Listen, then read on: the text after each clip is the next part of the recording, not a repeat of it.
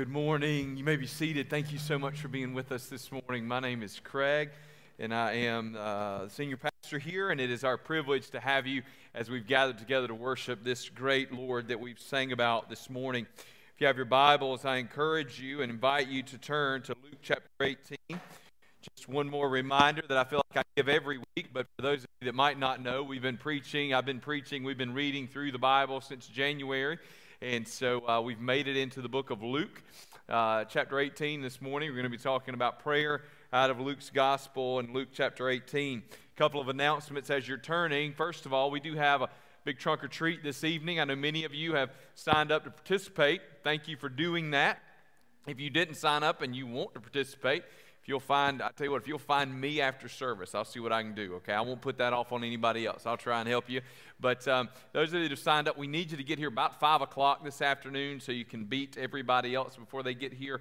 And we're going to park you in this little area right in front of the children's wing, right over there. So we're going to kind of occupy that, that sort of horseshoe. We'll, we'll kind of put you in a horseshoe space, and that way we give everything basically from here over uh, for parking for any of our guests. So um, if you could get here, uh, we, will, we will make sure we get you parked. We have candy. You bring more candy if you want to. And if you have really good candy, you bring it and call me, and I'll sample it when you get here. Uh, but, um, uh, but we do just invite you to come and, and to, to hang out with us from uh, 6 to 8 is the time for our trunk or treat. But again, if you could get here an hour early just to make sure that we're not competing with getting you parked and getting everybody else parked, that would certainly be beneficial. The other thing I want to mention to you is next Sunday afternoon, we're going to be, or evening, day, whatever, we're going to do something that. Uh, we've not done before. So I know how much Baptists love change. So we're going to do something a little bit different. Um, so, one of the good things about our church in the last 18 months or so is we have lots and lots of new faces. One of the bad things about our church in the last 18 months or so is we have lots and lots of new faces. And uh, as a result, uh, it's, it's, hard to get everybody to know one another. So, one of the things that we're really doubling down on in the fall and through the spring is fellowship opportunities. But next Sunday, night, evening, afternoon, whichever you want. We're going to give it a really fancy name. We're going to call it New Friend Fellowship. You like that? And so, for all of you introverts, this is the scariest thing we've ever done uh, for you, okay? Because what we're asking you to do is next Sunday, afternoon, evening, whenever you want to, to make a new friend. Okay? So invite somebody that maybe has never been to your house or, or go to lunch with them, somebody that's not in your life group. They don't have to be a brand new member. Might just be somebody that's been here for uh, three years and you've just never had an opportunity, okay? Um, you might be that person who's only been here for six months and you just haven't had the opportunity. Just get a little bit uncomfortable. I get it. It's going to be weird, okay? Um, there's some introverts in my household, and we had this conversation. There was like, you know what? Maybe we should just not participate. And I was like, well, maybe we should get ahead of the curve. But anyway, uh, so do it, right? So before you, you, you got a week. So if you want to hunt somebody down, go hunt somebody down today, invite them to lunch to. Y'all can go skating. Um, is that still a thing? Can you do that anywhere? Let's go with it. Pretend like it is. It should be. It should be. Uh, you can go bowling. Um, you, you, you can go deer hunting together. Whatever you want to do, just go do. You, you got to sit in the same stand, though, or it doesn't actually count as making a friend, okay? You hear me? Or you at least got to ride in the truck on the way there together. You got to do something. Don't, don't do that. Anyway, we just want to encourage you to do that, okay? So I know that all of you won't. But if you're sitting there right now and you're thinking, this is, the, this is the weirdest thing he's ever asked us to do, just get over it. I've asked you to do weirder things than this before, okay? But the whole purpose is this, right? Uh, our church is going to be stronger as we build relationships with each other. So um, try, try to step out on a limb. If you're a guest with us, you are invited to participate, right? You don't have to be a member. We'd love to have you to participate and make a new friend. All right. That's next Sunday, not this Sunday. We need you to show up here tonight. You might make a new friend here tonight, too. I should move on, shouldn't I? We do have Lord's Supper this morning. Um, just uh, give you a heads up, it will be at the end of the sermon. I'll have a couple of guys come up at the end to make sure, as, as we transition that, our children are going to come in as well. So just know that, that when we get to that place in our service, it's going to be a bit discombobulated. That's okay with us. That's on purpose because we think it's important that uh, our children participate. We obviously understand that not all of our children are believers, and so not all of our children will take the Lord's Supper with us, but it's an opportunity for them to learn and understand what it is, uh, what Jesus did on the cross for us, and uh, for you as parents to have an opportunity to speak with your children about the necessity for them to uh, give their life to Christ. All right, having said all of that, hopefully you've made it to Luke chapter 18. I should have turned while y'all did. Luke chapter 18. I'm going to ask you to stand with me in honor of God's word.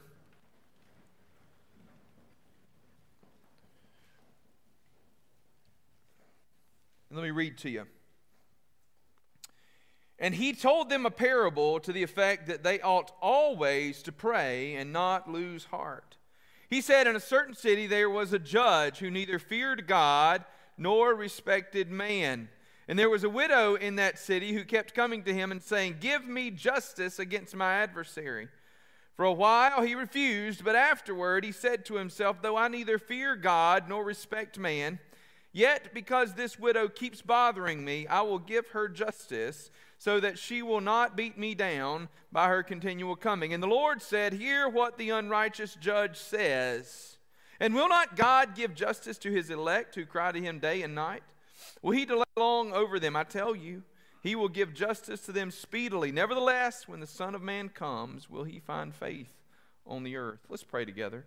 Father God, I pray that you would give us wisdom, insight, and understanding in your word this morning. Lord, teach us to pray. In Jesus' name, amen.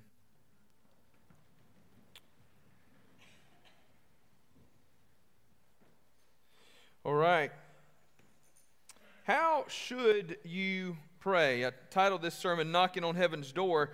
I had to look it up. Bob Dylan, of course, wrote that song Knocking on Heaven's Door. What I didn't know is he wrote it for a soundtrack for a Western movie back in the 70s. Um, Pat Garrett and, the, and, Billy the Kid was the name of the film. Any of y'all know that without me telling you? Come on, somebody. You, yes, we got one. That's good. I had, I two. All right, I had three. All right, quit. That's enough. I shouldn't. Y'all, y'all, y'all making me look bad. Okay? So, but Bob Dylan wrote the song for that, and, and the song describes the scene as this frontier lawman, whose name, I kid you not, was Slim Pickens, um, addresses his wife as he's dying from a gunshot wound. And so he, he, he looks at his wife, he, theoretically, in the movie, artistically, Mama, take this gun from me. I, I can't use it. Or take this badge from me. I can't, I can't use it anymore. And that's, that's the idea here that, that he is dying. And so this is him knocking on the door of heaven. He's, he's, he's walking into death. And that's one way that that phrase is used. But Jesus spoke of prayer as a knocking, a persistent knocking, even knocking on the door of heaven. In Matthew 7, Jesus urges, Ask and it will be given to you, seek and you will find, knock and it will be open to you. Folks, when we engage in prayer, we are knocking at the door of heaven, waiting with confidence that the door will be opened to us. So this morning I ask you, how should you pray? I want to emphasize three things that really jumped out at me in this parable, and that we should pray with expectation. We should pray continually, continually, and then we should pray with the end in mind. The first thing is that we pray with expectation. Pray with expectation. Have you ever pulled up at somebody's house for a visit? Maybe unannounced. You pulled up and all the lights were off. There were no cars in the parking lot, or parking lot. There were no cars in the driveway. And you went, and out of a sense of obligation, you went ahead and you knocked on the door anyway. But you pretty well assumed that when you knocked on that door, nobody was going to arrive. Nobody was going to come to that door and invite you in. How different is it when you show up at a home where you've been invited? You were invited to come over for dinner and you pull up into the driveway and you notice the front door is open, you see cars in the driveway. You might even smell charcoal from the grill that's lit in the back. And you have a great expectation when you knock on that door. Not only is somebody going to open that door, but they're going to welcome you in. There's, there's real expectation. And so you don't knock on that door out of a sense of obligation. You knock on that door with a sense of expectation, expecting there to be good things on the other side of that door and expecting you to be invited in to participate, to experience those good things. Do you know we're supposed to pray with that sort of expectation? We're supposed to pray with that sort of expectation, with this idea that when I knock on the door of heaven, I'm not doing so out of a sense of obligation. Going, well, maybe, maybe God will be there, maybe God won't be there. Instead, we are to pray with a sense of expectation. There's somebody on the other side of that door that actually wants to hear from us, wants to engage with us, wants to have a relationship with us. When Jesus taught the disciples to pray, he taught them to pray this way to the Father in heaven who hears in heaven, but then he asked them to do what? To give, or he taught, taught them to do what? To ask God to give them their daily bread, their daily bread. They didn't need to worry about tomorrow. Tomorrow has enough worries for itself. They didn't even need to go to the Lord and pray, Lord God, will you make sure you take care of me moving forward? Lord, give me my daily bread. Why could they pray for daily bread? Why did Jesus teach them to pray for daily bread? Because Jesus wanted them to understand, first of all, their needs could be met, but second of all, that God was going to be there tomorrow when they went to Him again. Do you know that? Do you know that God's going to be there again tomorrow, and the next day, and the next day, and the next day? We can go to Him expectantly because God is at home. And He wants to open the door to us. He told them a parable to the effect that they ought always to pray and to pray and not lose heart. Now, it doesn't exactly say in this passage that we should pray with expectation, but we get this kind of implied because what we hear is that we are to pray. And there's a promise in here that God hears our prayers. Folks, do you pray with expectation? Do you? Do you, do you find yourself entering into a time of prayer with an expectation that God hears your prayer? That God wants to hear your prayer? That God desires to answer your prayer? Parents, how many of you know what it's like for your child to walk up to you this way? Right? You know what that is. Some of you may have forgotten. Some of you are just lying to yourselves. They don't come looking for you to give them a high five. They don't really desire that. They come this way and they go, I, I need some money.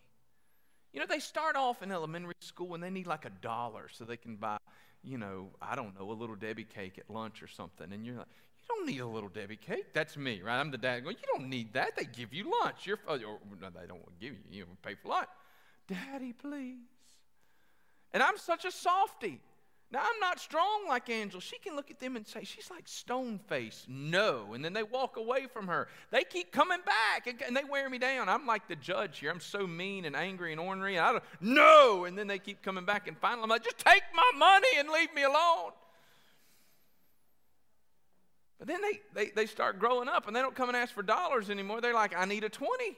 Like I just gave you a 20. It's all gone. I don't, I'm out of 20s. I got nothing left. But our children, don't they? They come and they expect it. They come expectantly. Why? Because we trained them that way. Some of y'all that are smarter than me, you trained them differently. You looked at them when they were like two and you said, I gave you food for breakfast, lunch, and dinner. You get nothing else. They don't ever come back to you. Those of you that are soft like me, they just keep coming back and coming back and coming back. And you grandparents are even worse. And your grandparents are worse because they don't even have to ask you. They show up and you just start stuck, tucking things in their pockets. I hate to go to my mom's house. I hope she's not watching today. She's at her own church. She won't see this. But like we leave my parents' house and we leave with stuff. Like we have to make sure that we drive and we leave an empty, vacant space for whatever they're going to accumulate once we arrive. And it's usually just the biggest pile of junk you've ever seen. It's like I went to Sam's and bought the children a case of powdered donuts to send home with you. Why would you do that? Why? They don't even have to ask. I mean, we're literally walking out the door. Oh, sweethearts, y'all look like you're hungry. Let me send you something. Don't send them anything. They're going to have to go to the bathroom before we get home. Let us leave. And some of y'all are even worse. I've heard what y'all do. You just buy and buy and buy. Angela's mom showed up at our house one time with liter- literally boxes of things, boxes of things that she had dug out of her basement that she said these were Angela's when she was little, and I thought the children would enjoy them. No, they won't enjoy them, but they will make a wonderful bonfire, you know? Grandparents, quit doing this. It's awful. It's so frustrating. Don't be that person. Your children hate you. I'm just giving you warning. But y'all don't even care because as long as the grandchildren are happy, y'all are on cloud nine. I can't wait to do it to my own kids. but do we go to the Lord expecting that? How many of you go to the Lord expecting your hand to be slapped? Listen, can I be honest with you? Some of you grew up in difficult situations, difficult homes. Maybe you didn't have a great father figure. Maybe you didn't have great parents. And some of you ha- have a hard time going with a degree of expectation because the only thing you ever knew from your earthly family was no, no, no, was a hand slap, a push away, a turn away.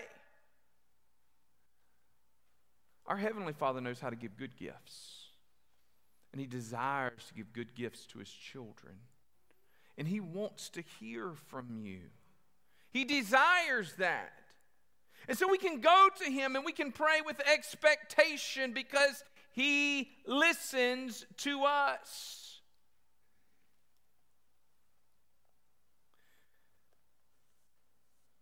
Before we move on, we have this one other thing that happens in our family. My children, some, and, we're not the only one. Like we, we've, we've, we've met some of you who shared some similar things. Any of y'all ever that situation where you did one thing as a family? If you did it one time, there's this expectation that it's a tradition. It's supposed to be done over and over and over again. Y'all remember that?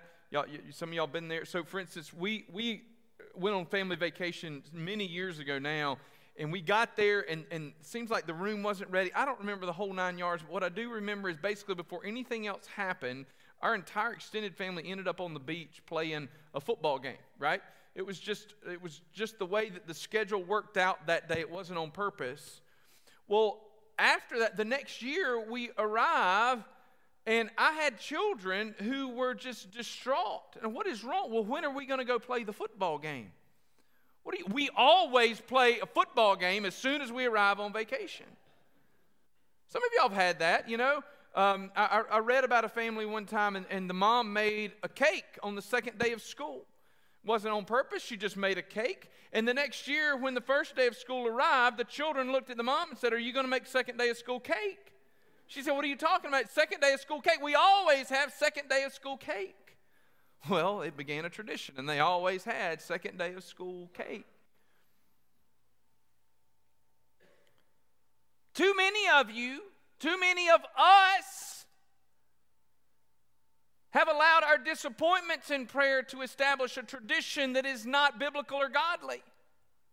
Rather than looking forward to second day of school cake, you begin to assume that God doesn't hear your prayers, and that became the tradition that you approached Him in prayer. And so rather than praying with expectation, you prayed out of obligation. And rather than expecting the Lord to answer the, the, the, the, door, you assumed that when you knocked, that the lights were off and the cars were gone, and that you were going to knock, but nobody was listening. Can I encourage you this morning to begin a new tradition in your prayer life? To expect the Lord to open the door and to offer you second day of school cake because He desires to do good things for you. Pray with expectation. The second thing this morning I want us to see is that we should pray continually. You know, sometimes when we get into Jesus' parables, we have to really dig in to try and understand them. Like the parable of the prodigal son what, what is the parable of the prodigal son about? Well, some people would say, well, the parable, parable of the prodigal son is all about the way that the father loves the son. And, and I believe that's certainly a part of it, but I believe that the primary purpose of the prodigal son is, is not about the father or the prodigal son at all. It's actually for the, the, the brother in the story. Jesus was speaking to the Pharisees in that moment, and the Pharisees were the older brother, and Jesus wanted the older brothers, the self righteous among them, to see that they were ungodly. Am I right? Am I wrong? Well, we've got to wrestle through those things. But then sometimes in Jesus' parables, we get a window, we get an explanation. Sometimes Jesus offers that explanation for us. But in this particular situation, the writer here, Dr. Luke, offers that. The Bible says he told them a parable to the effect that they ought always to pray and not lose heart. If anybody ever looks at you and says, What do you think Luke 18, verses 1 through 8 is all about? Don't fail this test. They gave you the answer. This is an open book test. Luke said this is why Jesus told this parable. So we would be remiss if we preached an entire sermon on this parable and we didn't include the main idea that Luke said Jesus was using. And the main idea, the big purpose behind this prayer is that he told it so that we should continually pray, that we ought not give up, that we ought to keep doing it. 1 Thessalonians 5 16 through 18 says, Rejoice always, pray without ceasing, give thanks in all circumstances, for this is the will of God in Christ Jesus for you. Jesus wants to hear from you. Do you know that, that when you pray, you're not annoying Him? Do you know that when you pray, you're not annoying Him? I, I rarely receive a phone call from my children, and, and, and I'm not excited to see that number. Now, that's rarely. Sometimes when they have a COVID quarantine, things get different. So I just need to be honest. I don't have the patience of our Heavenly Father. But the, the Lord doesn't see our number on the caller ID and go, oh no, not again. We ought always to pray. We ought continually to pray. The Bible says we should pray without ceasing. We're not annoying Him. What do you need from Him? What do you want from the Lord? What is bothering or burdening you? Do you know that He wants to hear that from you? He wants to hear that. I have people say to me regularly, Well, I, I just feel like God's got enough going on. He doesn't need to hear my problems. Folks, that, that, that idea comes from a misunderstanding of the heart of the Lord. How many of you have ever had that conversation, maybe with your spouse, where you say, What's wrong? And they say, Nothing? How many of y'all love to hear that?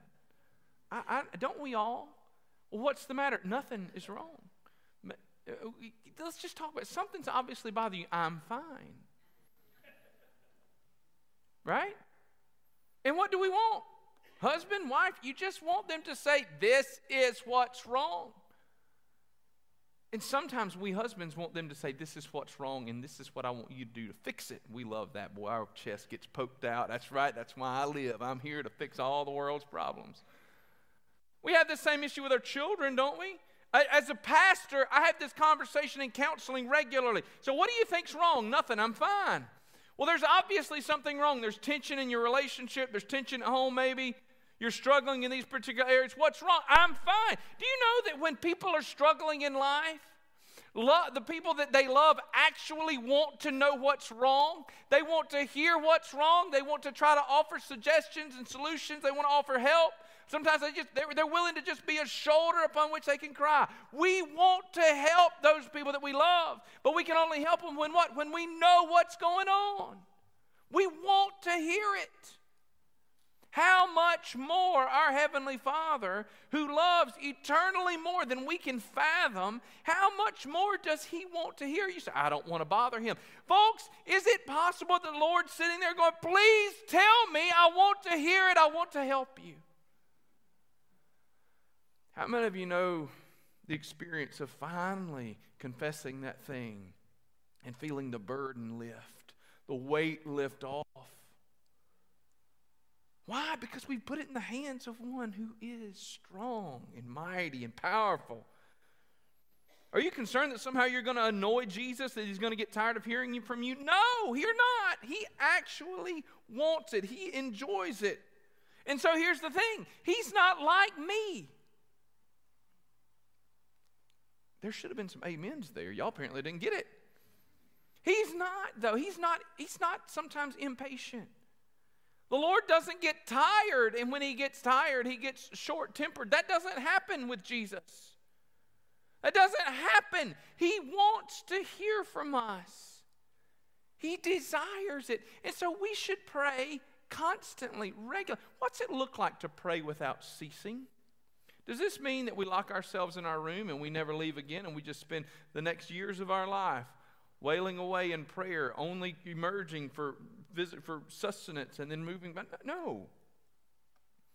It means that a spirit of prayer, a, a, a regular conversation with the Lord, should be our default place in life. That when things happen in life, we find ourselves just always constantly being in conversation, in regular communication.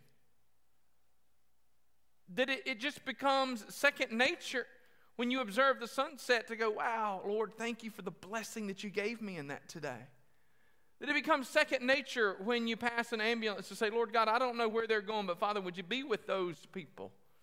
That it becomes second nature just as you're reading God's word for it to drive you to a place of praying for those people that it re- brings to mind.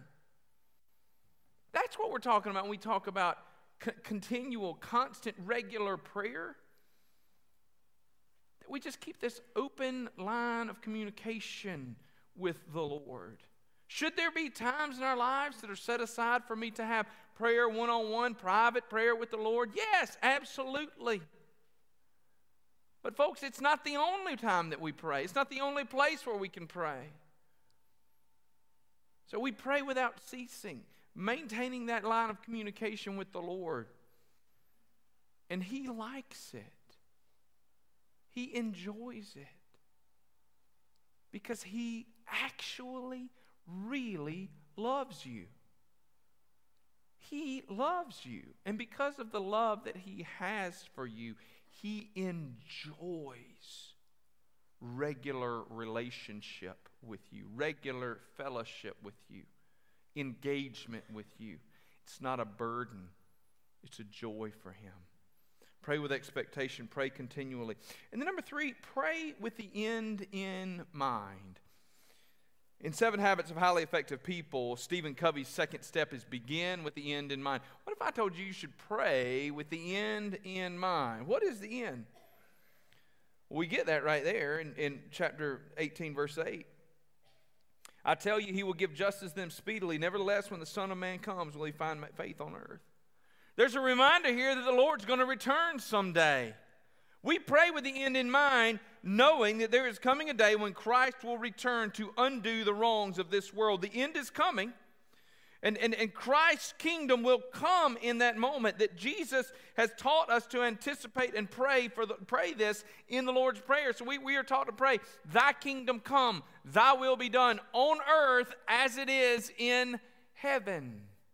We are praying always with an eye toward the end that is coming. So that helps me to understand that when I pray, when I know what the end is, when I know that suffering, pain, heartache, and strife in this world is going to be wiped away, then I understand that when I'm praying against those kinds of things, I'm not praying out on left field all alone. I'm praying the Lord's will because I'm praying for those things that I know God is going to bring about someday.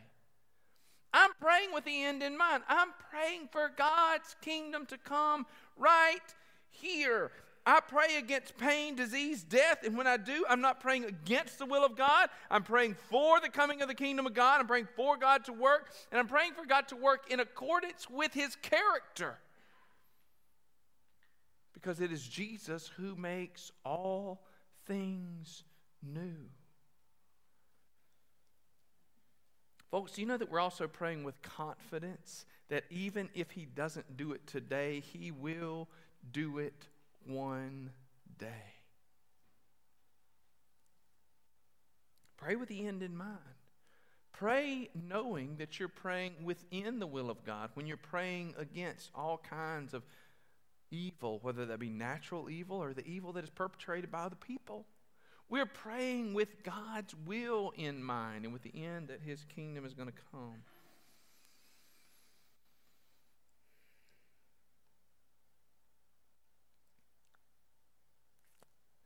So, how are you praying? See, we find ourselves wondering how does this transition into the Lord's Supper? How, how does this transition from prayer into a, a time of remembrance of Christ's sacrifice on our behalf?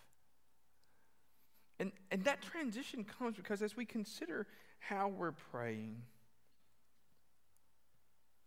there's nothing that better illustrates our opportunity for prayer than Christ's death on the cross.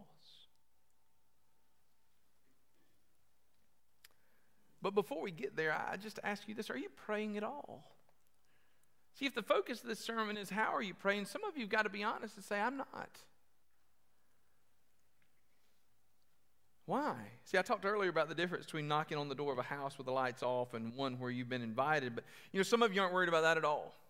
See, when we begin to talk about prayer, some of you aren't worried about whether or not the lights are on the lights are off. Some of you are actually worried that the lights are on, but the minute that you knock, the lights are going to be cut off and you're going to see somebody diving behind a couch because they just don't want to see you.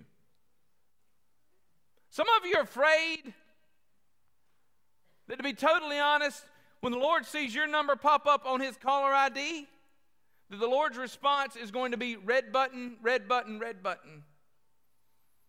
See, I talk about praying with expectation. I talk about all these things, but some of you are just terrified that you're going to knock on the door. And the response is going to be, I see they're in there, but he doesn't want to talk to me.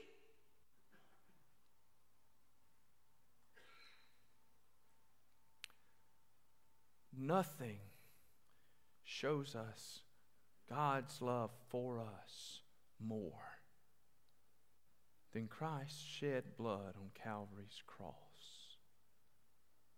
How can you know that God's not going to somehow run and hide from you when you pray to Him? You can know that because He sought you out. While we were yet sinners, the Bible says, Christ died. You see, if I begin talking about how frustrating a grandparent can be because they're giving things away before anybody ever asked, do you understand that God gave us grace before we knew to ask for it? Do you realize that? Do you, do you know that before we ever breathed life in this world, Christ died for us, before we ever had the breath to know that we needed it? While we were yet sinners, enemies of the cross, enemies of Jesus, while we were all of that, God loved us anyway. And He loved us that much. God wants to hear from you. He invites you into relationship with Him, and a real relationship is complete with real fellowship with engagement with prayer. How can you know that God wants to hear your prayers? He died to make a way for you to have access to Him. And so this morning, we're going to observe the Lord's Supper. And in this observation, we are going to be reminded that Jesus died for us. Our children will be coming in in just a minute. Before they do, we're going. I told you it's going to be a little bit awkward this morning.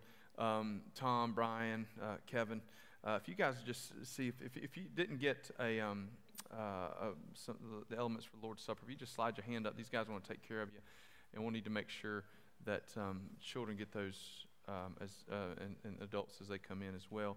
But if you need those, if you just slip your hand up, these guys will get them to you. Brian, will you go check on our children, see where they are?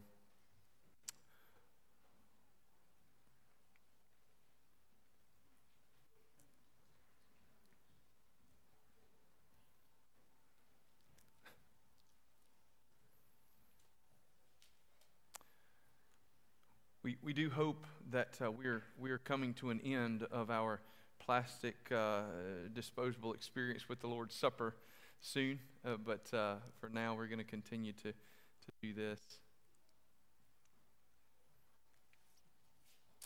As our children come in, they will find their way. Parents, if you need uh, cups for your kids, please, um, again, let us know. We want to make sure we take care of everybody as they come in.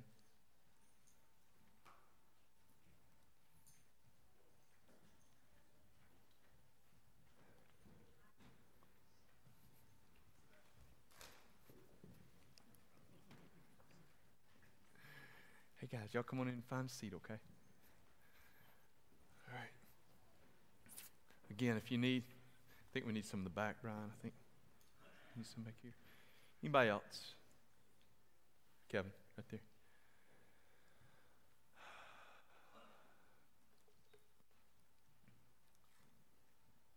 All right.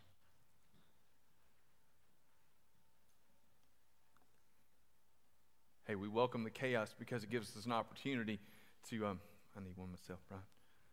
Thank you, sir.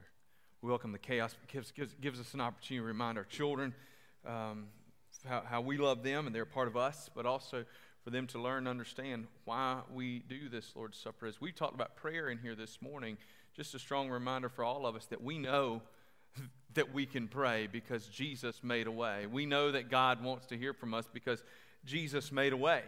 Now, before we observe the Lord's Supper, I do want to remind you that, that the Lord's Supper is set aside for those who belong to Jesus. Um, uh, this is, and, and, and this is why for our children who have not yet made a commitment to Christ. Kids, we love you and we're so thankful that you're in here with us. But uh, this is a reminder to you that um, this, this, this cup, this juice, and this wafer represent the, the shed blood and the broken body of Jesus. And it is reserved for those who have made a commitment to Christ. And so we look forward in faith to our children being with us uh, someday, but until they are. And then for those that may be with us that have not made a commitment to Christ, I just want to remind you uh, and urge you this morning rather than take this cup, we want you to take Jesus as your Savior. Because this is just juice and a wafer, but it is representative of so much more representative of a Jesus who gave his life so that we might live, of a Christ, a Savior who died so that we who are sinners might be set free and that we might inherit eternal life with Christ in heaven. This doesn't save you. This is a symbol of what Jesus did for us on the cross of Calvary. But having said that this morning, I do want to read to you from the book of First Corinthians. Why do we read from First Corinthians for the Lord's Supper? This is Paul's book to Corinth was written earlier than than the gospel accounts. And so this is the earliest known um, statement that we have regarding the Lord's Supper. And that's the reason that we always read from First Corinthians for the Lord's Supper. And so the Bible says this in First Corinthians chapter 11. Paul said, For I received from the Lord what I also delivered to you that the Lord Jesus, on the night when he was betrayed, took the bread. When he given thanks, he broke it. So let me ask you to go ahead. If it's your first time with these little cups, there's two layers there. So you want to try and peel back the little cellophane layer on top.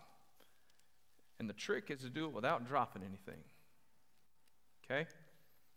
And the Bible says that he, he broke it, he gave thanks, and he broke it. So let me pray briefly. Lord God, thank you for the body of Jesus that was broken for our sin. Thank you, Lord God, that um, Jesus willingly gave his life for us. In Jesus' name, amen. The Bible says that Jesus said to his disciples, This is my body, which is for you. Do this in remembrance of me.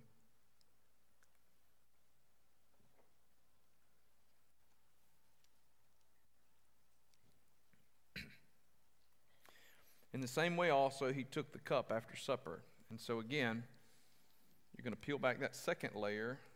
The trick is not to spill it. Okay? And then, since he said it did it in the same way, we're going to pray again. So let's pray. Father God, we thank you for the shed blood of Jesus. The Bible teaches us without the shedding of blood, there is no forgiveness of sins. Father God, we understand that our Salvation was purchased at a high price.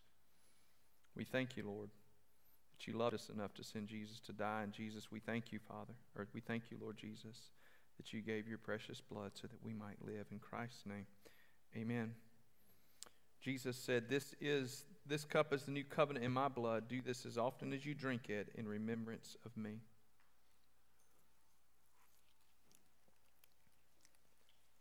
For as often as you eat the bread and drink the cup. You proclaim the Lord's death until he comes.